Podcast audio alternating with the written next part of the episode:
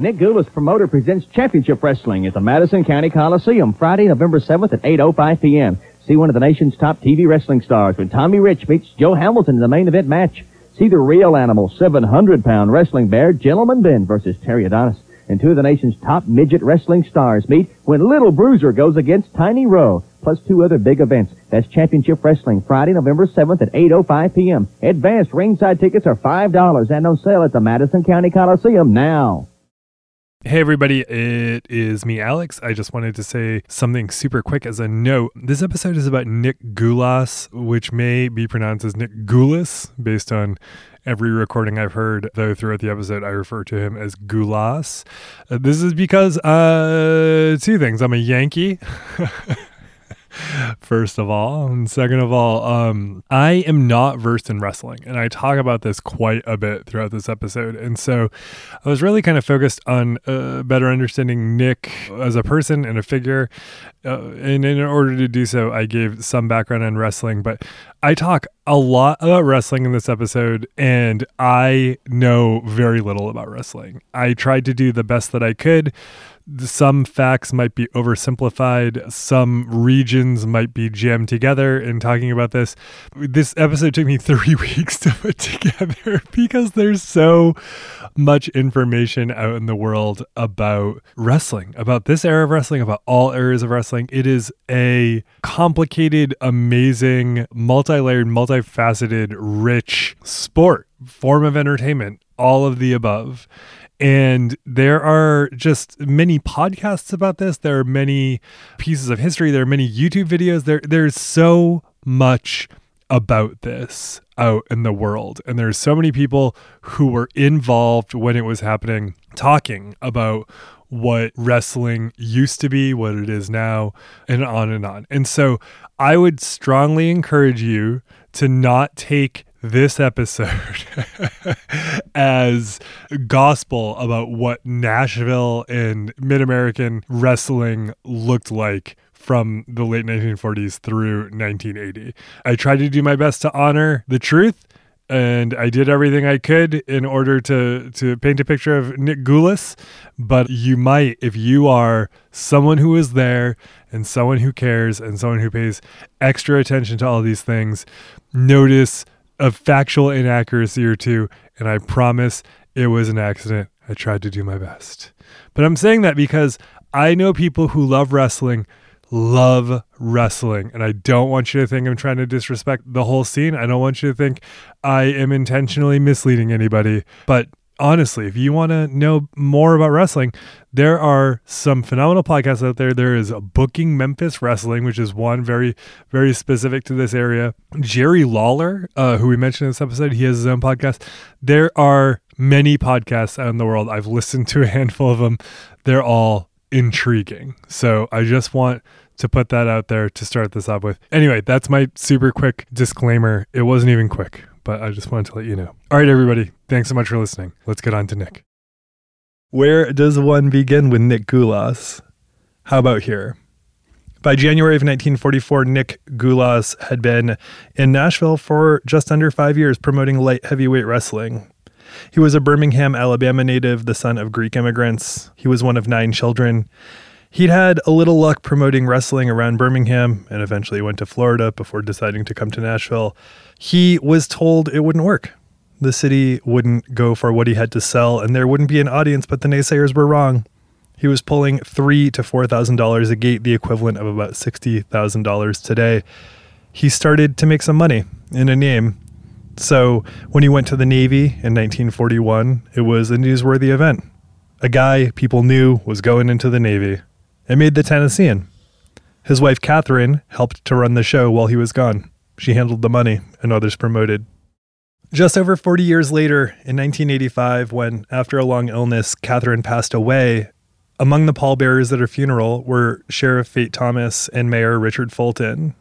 The Gulases had, over the previous decades, become substantial forces in the city, the kind of names the mayor and the notorious and flamboyant chief of police would be pallbearers for.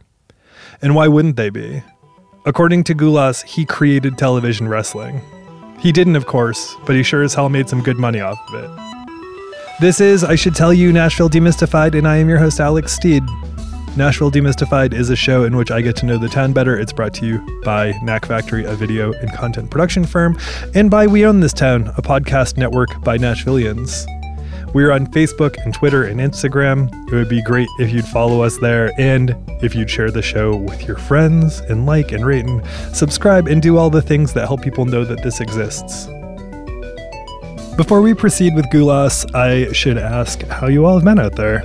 That's obviously a rhetorical question, but I know it has been, and I don't need to tell you this, it's been rocky out there. First, the tornado, and then COVID, and then we pretended that COVID didn't exist, I guess. And then it was back because it never went away.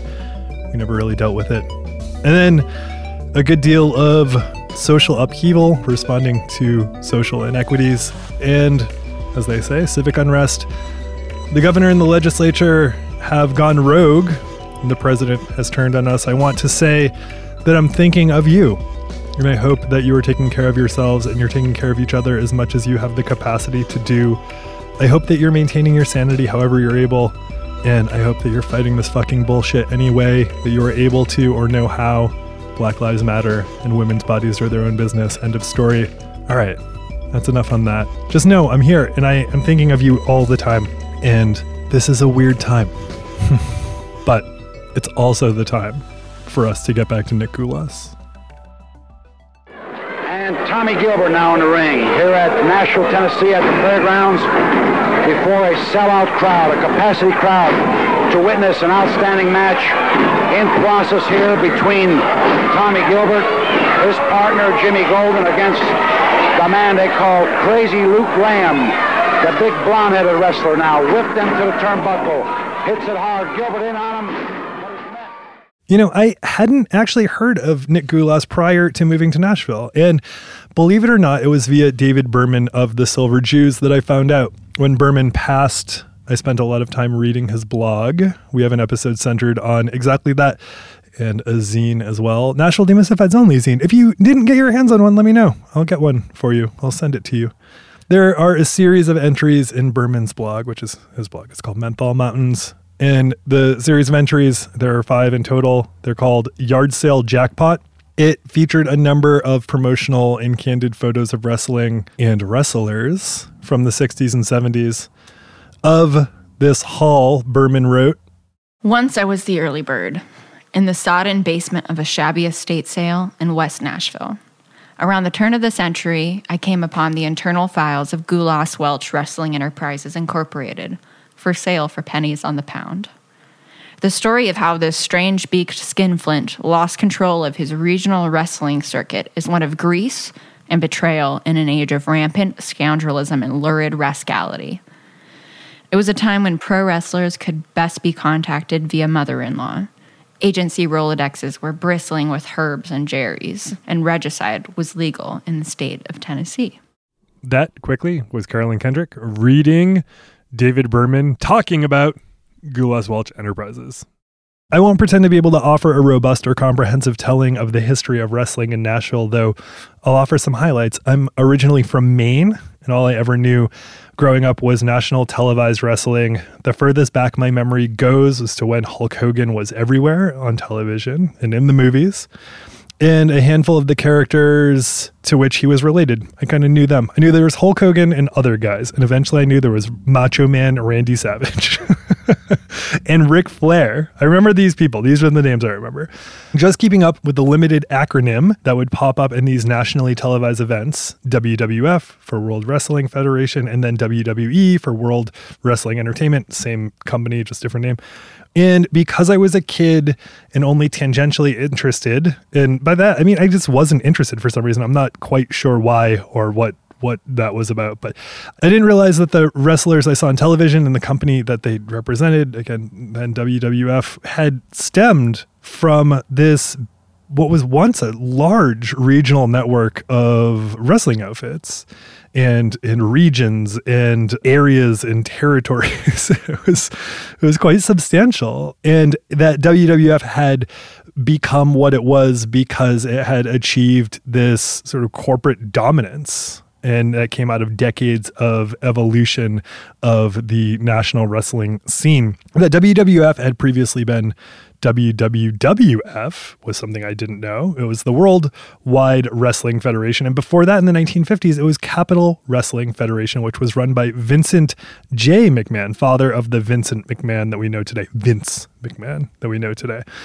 I didn't realize that there were so many regions like these and that Vince McMahon Jr. did not create modern wrestling, which is something I kind of thought. In in ways he did. I mean, he created the wrestling that we know today as we know it today, especially in the late 80s and in through the 90s. I did not know that the ascent of what we know as modern wrestling, which saw a boom by way of WWF and Hulk Hogan and the whole glow thing in the 80s, it didn't come out of nowhere. Like I said, it come out of countless local leagues and jurisdictions. And that Nick Gulas, along with his business partner Jack Welch, under the banner of Gulas Welch Wrestling Enterprises, were essentially the kings of wrestling in Nashville and Memphis. I didn't realize that the earliest indication of wrestling taking place in Nashville goes back to a match that was held at the Ryman in 1907. That does not really factor into the uh, story of Nick Gulas, but it's worth mentioning. Who knew?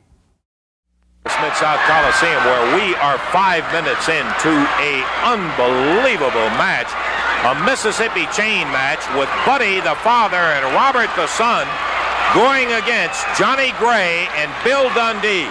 George Barnes, the Australian co-champion with Bill Dundee, who was scheduled to be in this bout tonight, was not permitted to wrestle due to a high fever and an increase of blood pressure. John Gray from Australia taking his place, and it has been absolutely one wild melee since it began.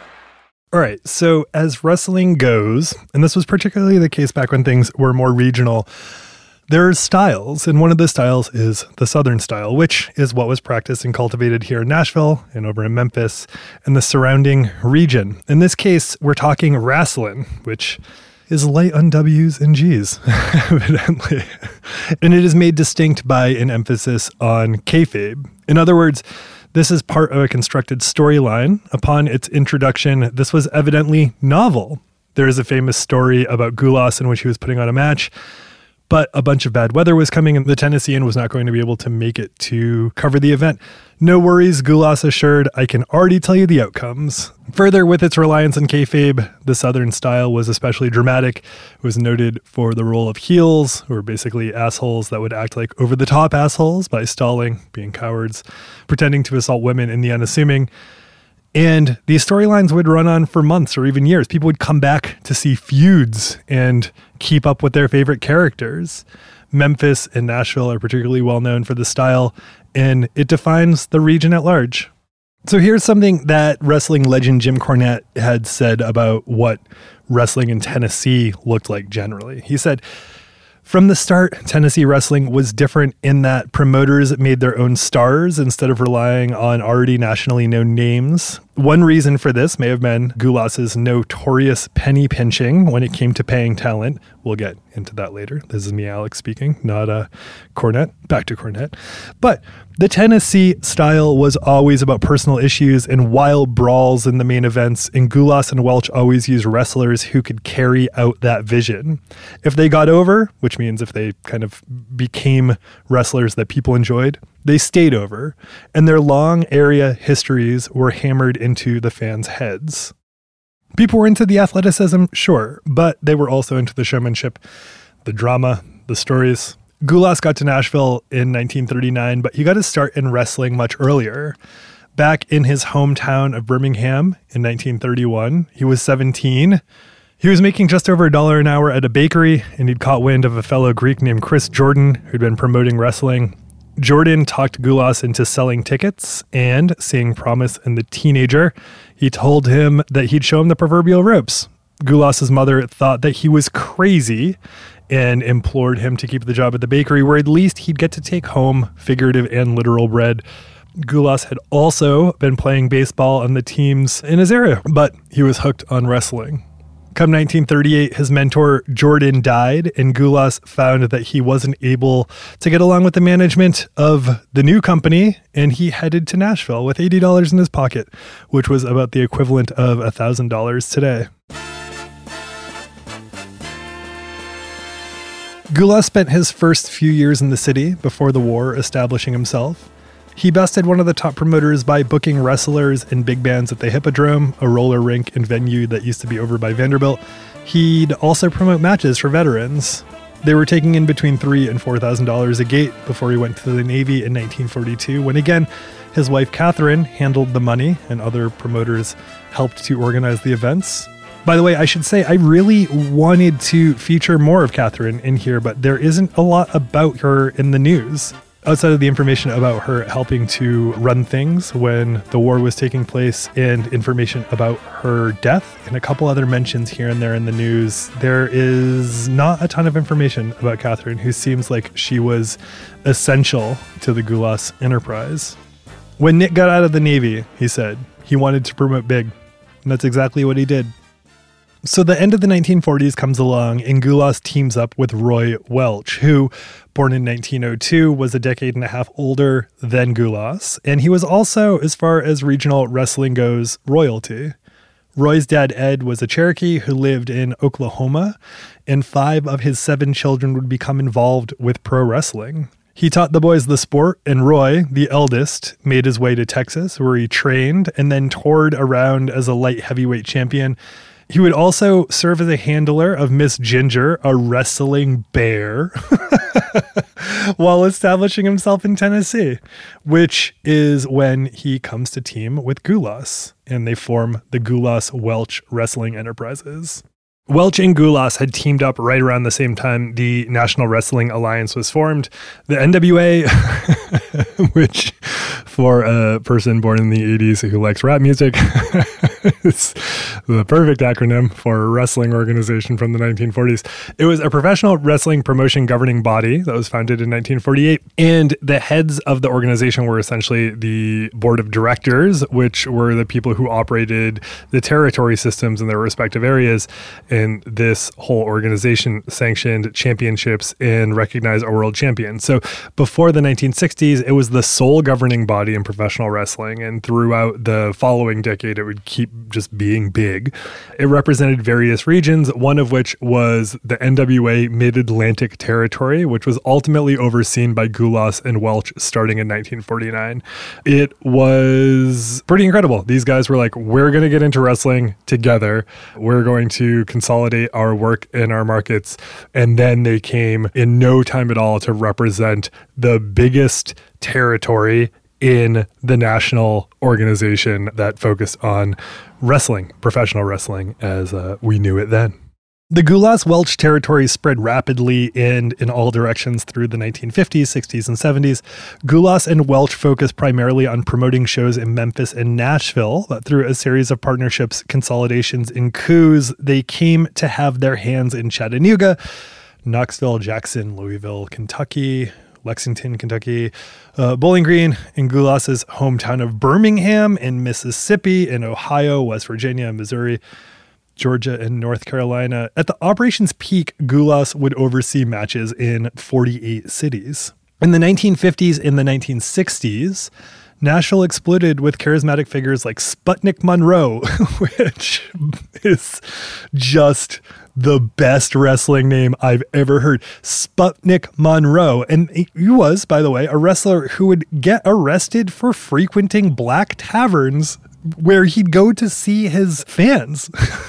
there are newspaper articles about him getting arrested for going to black taverns uh, because that that violated orders of the time. Um, there were wrestlers like the Fabulous Fargos. There was Tojo Yamamoto and heel manager Saul Weingeroff. Later on would come Jerry the King Lawler, who got his start by being a super fan and who would draw pictures of his favorite wrestlers. This is how he got noticed. He drew pictures of his favorite wrestlers.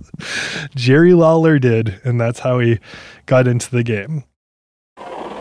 Lance Russell once again from the Memphis Mid-South Coliseum, where we have just had the opening bell for a tag match pitting the big team of Big Al Green at 255 and his partner at 264, Phil Hickerson, in there against the combined efforts of Jackie Fargo in the ring with Hickerson right now and his partner, the Honorable Imperial Japanese wrestler Tojo Yamamoto.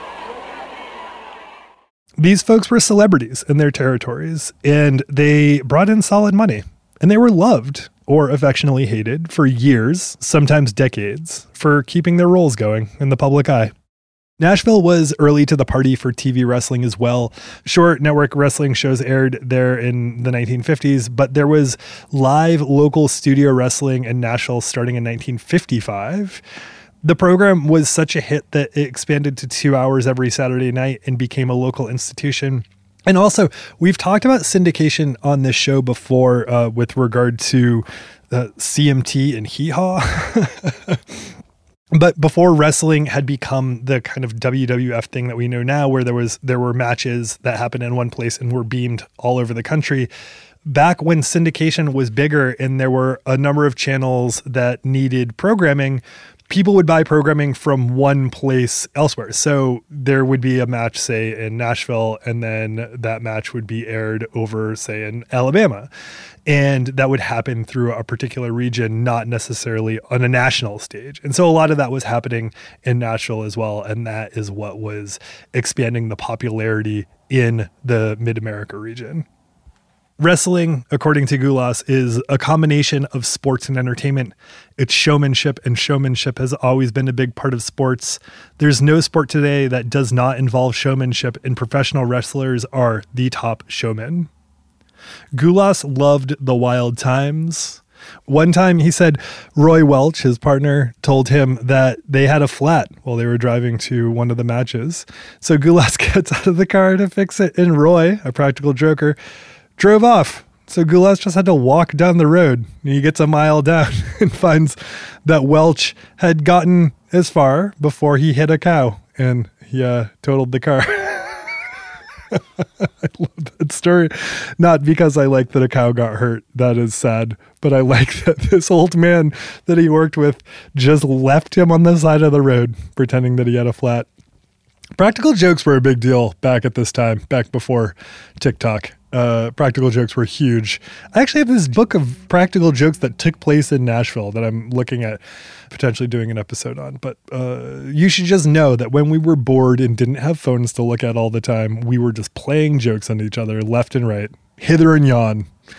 Another time, Gulas once recounted at the Hippodrome, the crowd got so angry at Pat Malone, who was a wrestler who went by the name The Green Shadow, a very popular wrestler. People got so mad, they stormed the dressing room Baby Ray, one of the wrestlers, grabbed a piece of something to beat them back with. It was like a like a, a part of the bathroom floor, which which I have a lot of questions about. But the cops eventually came, and Malone took out a pocket knife and started swinging to keep people back. He was clearly fearful and uh, did not do any damage to the public, but he nearly cut off his own thumb. And finally, the crowd was broken up, and uh, the mob held back. This is the life that Nick Gulas centered himself on and made a lot of money with. In 1963, Gulas helped introduce integrated wrestling to Birmingham.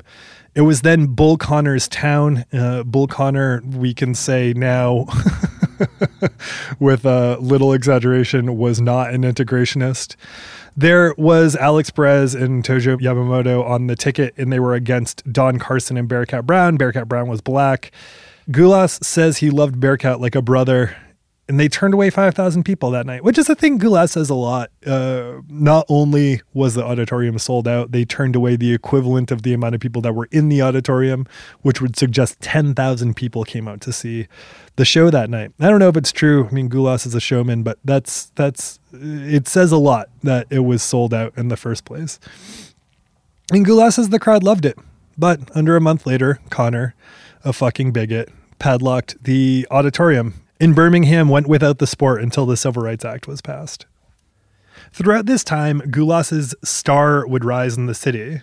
By the end of the 1960s, the Hippodrome shut down, and Gulas and Welch moved their regular Wednesday night shows over to the old Coliseum at the fairgrounds, which had been standing since 1922.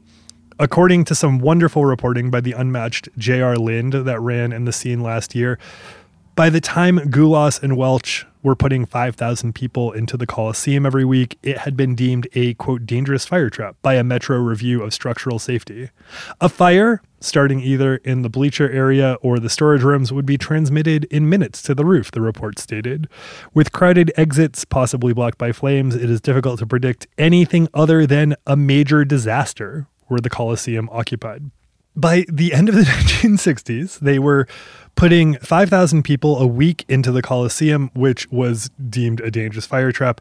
In so many ways, the 20th century just seems like it was 5,000 years ago. And in a lot of ways, it seems like it is basically exactly right now. It seems crazy that they would do this, but a lot of things seem crazy when you truly look at them, like ignoring a virus. In the words of Lind, Nonetheless, the shows went on undeterred, the old building groaning to capacity week after week. Come 1970, the fire finally came, and a hundred foot flames ran through the Coliseum, and it took it down in under an hour. Fortunately, nobody was killed, as the city and fairgrounds regrouped to figure out a plan to rebuild, Gulas and Welch would hold events at the Father Ryan High School gymnasium or at whatever venue could accommodate. And finally, nearly a decade after the fire, the fairgrounds had built a 4,200 seat facility that would open its doors in 1979. It received quite a bit of financing from Gulas himself. It would eventually be named the Nick Gulas Sports Arena after his death in 1991, and it would see its final wrestling match last year on June 1st. The buildings on site are being retired to make room for the forthcoming Major League Soccer Stadium. Gulas's matches drew audiences both to the Hippodrome and the fairgrounds, and then also all of the interim venues in between and to the television, most importantly. Syndicated matches enjoyed some of the highest ratings throughout the 70s. Again, throughout the 50s and 60s, the NWA was huge. It was unmatched, it was not competed with. The Gulas in Welch Mid America territory was the largest in NWA. And there were a handful of splits and defections in the 60s, the most notably uh, by Vincent McMahon Sr., uh, who left with his own organization and created his own thing, started to create his own thing, which would birth the thing that would birth the thing that would birth the thing that would create WWF eventually under his son's reign, I should say. But while the NWA was around in its first several decades, it was the big deal, despite a handful of uh, defections. And it was such a big deal that it created situations where wrestlers and other people working in the industry felt like they weren't getting their due, either creatively or financially, or by way of recognition or whatever. You know, this thing was so big that it had its own rules and it was hard to do other things within that. Now, according to a book intriguingly titled Chokehold Pro Wrestling's Real Mayhem Outside the Ring, there was also real corruption. It wasn't just rumors of corruption. This book suggests, there are reports, that Gulas and Welch were engaged in a controversy, including the payoff of $5,000 to Estes Kefauver, who was a Tennessee senator known for his anti corruption committee on organized crime and interstate commerce. In addition to this, an employee had testified of the experience of feeling that Welch and Gulas had conspired to undercut his career as an independent promoter in Kentucky in this former employee's testimony, he talked about how Gulas and Welch would substitute wrestlers at the last minute than those wrestlers that were advertised. This was designed to get people frustrated at the promoter. And Gulas and Welch told their wrestlers to destroy this promoter's towns. I don't understand technically how that happens. We don't need to go there, but these are accusations that were being made. 10 years later, the scorned employee was re interviewed by a Justice Department investigator who wanted to convene a grand jury proceeding around Gulas and Welch, but that never came to fruition. Professional wrestling, I should say, and this is one of my favorite asides in this whole story. Uh, professional wrestling became Hatch, show prints, bread and butter uh, throughout this whole NWA dominance phase because Nick Gulas leaned heavily on Hatch to print the show posters that promoted the Mid America Division shows, which were all throughout Tennessee, Kentucky, Alabama, etc. Uh, and Hatch printed show posters for all of the Southern and Mid America bouts, which amounted for a lot of their business. That is regular posters every week for decades. And Hatch mentions that in their book. It was so important to their being, it is in the story of their success. By the second half of the decade, Gulas's star was beginning to dull. He'd established a reputation for a tough schedule and having bad payoffs as far as some of the wrestlers were concerned. Although it is noted that a handful of the wrestlers, not the top tier earners, but like middle tier earners, throughout some of their streaks were making up to $4,000 a week. I don't know how regularly that was. I don't know what that came out to be per year. There's not a lot of information on who was getting paid what, but some people complained and some people were getting more money than they would in other contexts. However, there was also these competition offshoots or competitive offshoots that had begun to show themselves here and there in the 60s. Most notably, there was one overseen by Vince McMahon Sr. in 1962, but there were others that were emerging. And by the 70s, it was becoming clear to enterprising folks who felt disaffected by what was going on within NWA that there could be something outside of the NWA. And Gulas didn't really take this seriously at first. He was asked about some competitive offshoots that would present themselves in the uh, early to mid 70s. And, you know, he basically said there's only one Opry in town, and I am the Opry of wrestling. And, you know, if you want to go see some music and you want to see some talent, you go to the Opry. Uh, you can go see other stuff if you want, but you always come back to the Opry. And the same thing with regard to Gulas's wrestling operation. He just didn't take it seriously. Also, by the middle of the decade, Welch, Roy Welch, had started to decline in health. He was 70 by 1972. He'd be dead before the end of the decade. And as his health began to slip, Gulas was leaning heavily on the aid of Christine Teeny Jarrett. He needed help to run this massive operation. His partner was ailing, and Christine Jarrett was around. And Christine Teeny, or I think Ms. Jarrett, if people were terrified of her. some people were sometimes. She didn't like cussing. She's considered by many to be one of the most influential women in wrestling history. She had begun selling tickets for Gulas in the 1940s. She was working for Gulas and Welch after that, and she was helping with various elements of the operations for years. She'd gotten divorced in the late 1940s, not long after her son Jerry was born, and she got into the wrestling game to take care of her family. I mean, she's very much in ways that Gulas is an American dream type 20th century story. Uh, Teeny Jarrett is as well. And maybe we'll do a show on her someday soon. Actually, I hope we do.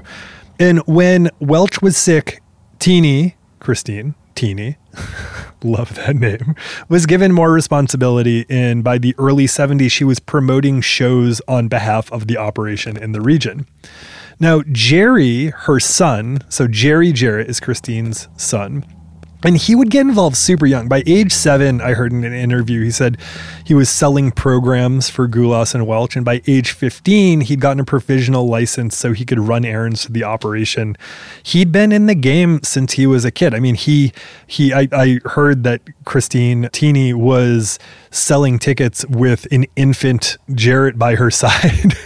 some means of of uh, uh, getting people to be sympathetic and to buy tickets. I mean, she was a good showman too, uh, show woman.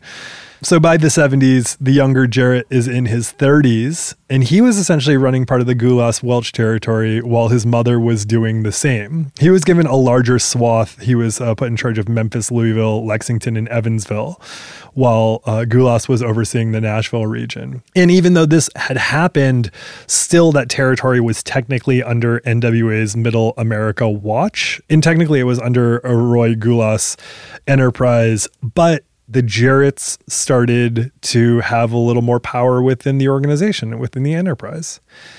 And then this other thing started to happen. There is the issue of Gulas's son, George. So, George Gulas, I really, George Gulas's story is one I also want to know kind of more about because George was born in 1949, and in the birth announcement in the Tennessean, Nick referred to him as Nick's quote, new champion. So Nick has a son and he's like, I have a new champion. And five years later, in the society section of the Tennessean, a note is offered without context. I, I don't know like what part of the paper this was, but there's just like a list of like anecdotes. And one is about little Georgie Gulas, who at this point, five years old, who was asked if he wanted to be a wrestler when he grew up, like, you know, and be in the parents' business. And he said no, he wanted to be a cowboy. And then 20 years later, the younger Gulas's dream of becoming a cowboy must have faded. And his father had pushed him into the family business of wrestling by being a wrestler. Georgie Gulas, pro wrestler. Hurt. Jimmy Golden stunned. Another wrestler. George Gulas. George Gulas has hit the ring. Pounds away at both men. Knocks Don Duffy down. Hits Duffy again. Luke Graham. Luke Graham tearing at the clothes. Tearing at the clothes of George Gulas. Ripping away at the man's clothes. They temporarily have stopped him. And Duffy and Graham down on the mat have torn the clothes of George Duffy. His pants have been ripped. George has been dropped with a right to the chin. George, his shirt now being torn off of him as Duffy pounds away on George Gulas, who had come to the ring. George blasting away now, rights and lefts. And by all accounts, George Gulas wasn't good. He just wasn't a good wrestler. However, he kept showing up in the matches and he was supposed to win matches that it didn't make any sense for him to win. And, uh, you know, people were already upset about Nick's penny penny pinching. they were upset about his scheduling. And now he was pushing his son to win matches that it didn't make sense uh, for him to win. And people were pissed. And this led to a split that would occur, taking the organization down with it. Jerry Jarrett was gaining more control of the region as Welch was sick. And he would eventually create Continental Wrestling Association that would house his new territory. There are a lot of details regarding Gulas's bad faith attempts to sell Jarrett options on the region that led to all this. And there is all of the drama of wrestlers and Jarrett himself feeling resentment towards Gulas's pushing Georgie into positions that they felt he didn't earn. By the way, he didn't go by Georgie. The paper called him that once, and I can't get it out of my head. Uh, but what you really need to know is this ultimately, by the mid 1970s, Gulas was on top of the game. He held the biggest region in the NWA. And by 1980, Jarrett's new operation, CWA, had swallowed up much of what once belonged to Gulas. So, with Welch gone and increasing competition in the market, namely the Jarretts and the eventual ascent of the WWF, Nick Gulas got out of the game more or less in 1980. His wife Catherine was sick for years, and when she finally went, Nick and George saw it as a blessing because she was ailing for so long and she was in such a bad way. And that's where the Gulases found themselves by the middle of the 80s. As I said up top, the Gulases had established such a name and reputation for themselves in town, even with the sort of dulling of Nick's star throughout the late 70s, that they were the sort of people that politicians and local political bosses served as pallbearers for. Gulas oscillated between retirement and semi retirement through the 1980s. Throughout his career and into his retirement, Gulas was extraordinarily active in the Greek Orthodox Church. He was elected president of the parish council in 1957 and reelected seven times. A lot of the money for renovations that went into the church came from Gulas himself. He was named an archon, or maybe an archon. I'm sorry, I'm not a member of the Greek Orthodox Church, this is a new term to me, but it's the highest honor for a lay person, which Gulas characterizes as the next thing to a priest and, quote, a hell of an honor. which I love so much is exactly a thing my father would say. An employee who worked for him, and I'm pretty sure this was Christine Teeny Jarrett, who was quoted as saying this in a Tennessean profile that came out in the mid 70s. She said that he had a heart bigger than a building and that all around he's a good human being. Throughout the 80s, he would support various causes like the Lady Raiders at MTSU. He donated to them money to get championship rings and was also, I think, kind of a mentor to the team along with uh, with George Gulas, which is a, a fascinating development. And it seemed like he supported athletic causes throughout that decade and the preceding ones as well. Nick Gulas died in 1991, and when he did, the arena at the fairgrounds was renamed in his honor. It showcased wrestling until June 1st of last year, After a number of consolidations, the WWF, eventually the WWE, would turn professional wrestling into a worldwide phenomenon and itself become synonymous with the very concept of pro wrestling. Vince McMahon, an incredibly successful and profoundly flawed and problematic human being, would turn it into a billion dollar phenomenon by the end of that decade. He himself is actually purported to be worth uh, over a billion dollars. It can't be ignored, though, that McMahon did this by building what he created upon a foundation established by giants, and one of those giants was Nashville's own Nick Gulas. All right, everybody, that's it for our show. Thank you so much for listening. Uh, you can check out the website for Nashville Demystified to find any show notes or information or links to articles that we sourced in this particular episode. I want to thank Cameron Davidson, who is our sound person who makes everything sound good and puts everything together at the end. I want to especially congratulate uh, Cameron and his wife for bringing a new baby into the world. Congratulations, you two. Uh, I'm grateful. I'm grateful that good people are out there bringing new ones into the world. I'm very happy for you, buddy. Thank you, everybody, for listening. Tune in next time. I don't know what the next episode's about. We've got a lot of subjects coming together. Uh, soon, I hope we'll dive back into Music City Tales from the 1980s. This was supposed to be a Music City Tales from the 1980s until I realized that Gulas had retired fully almost by 1980. so, near miss. Somehow, I, uh, I didn't catch that. All right, I am grateful to and for you, and I look forward to us connecting again soon.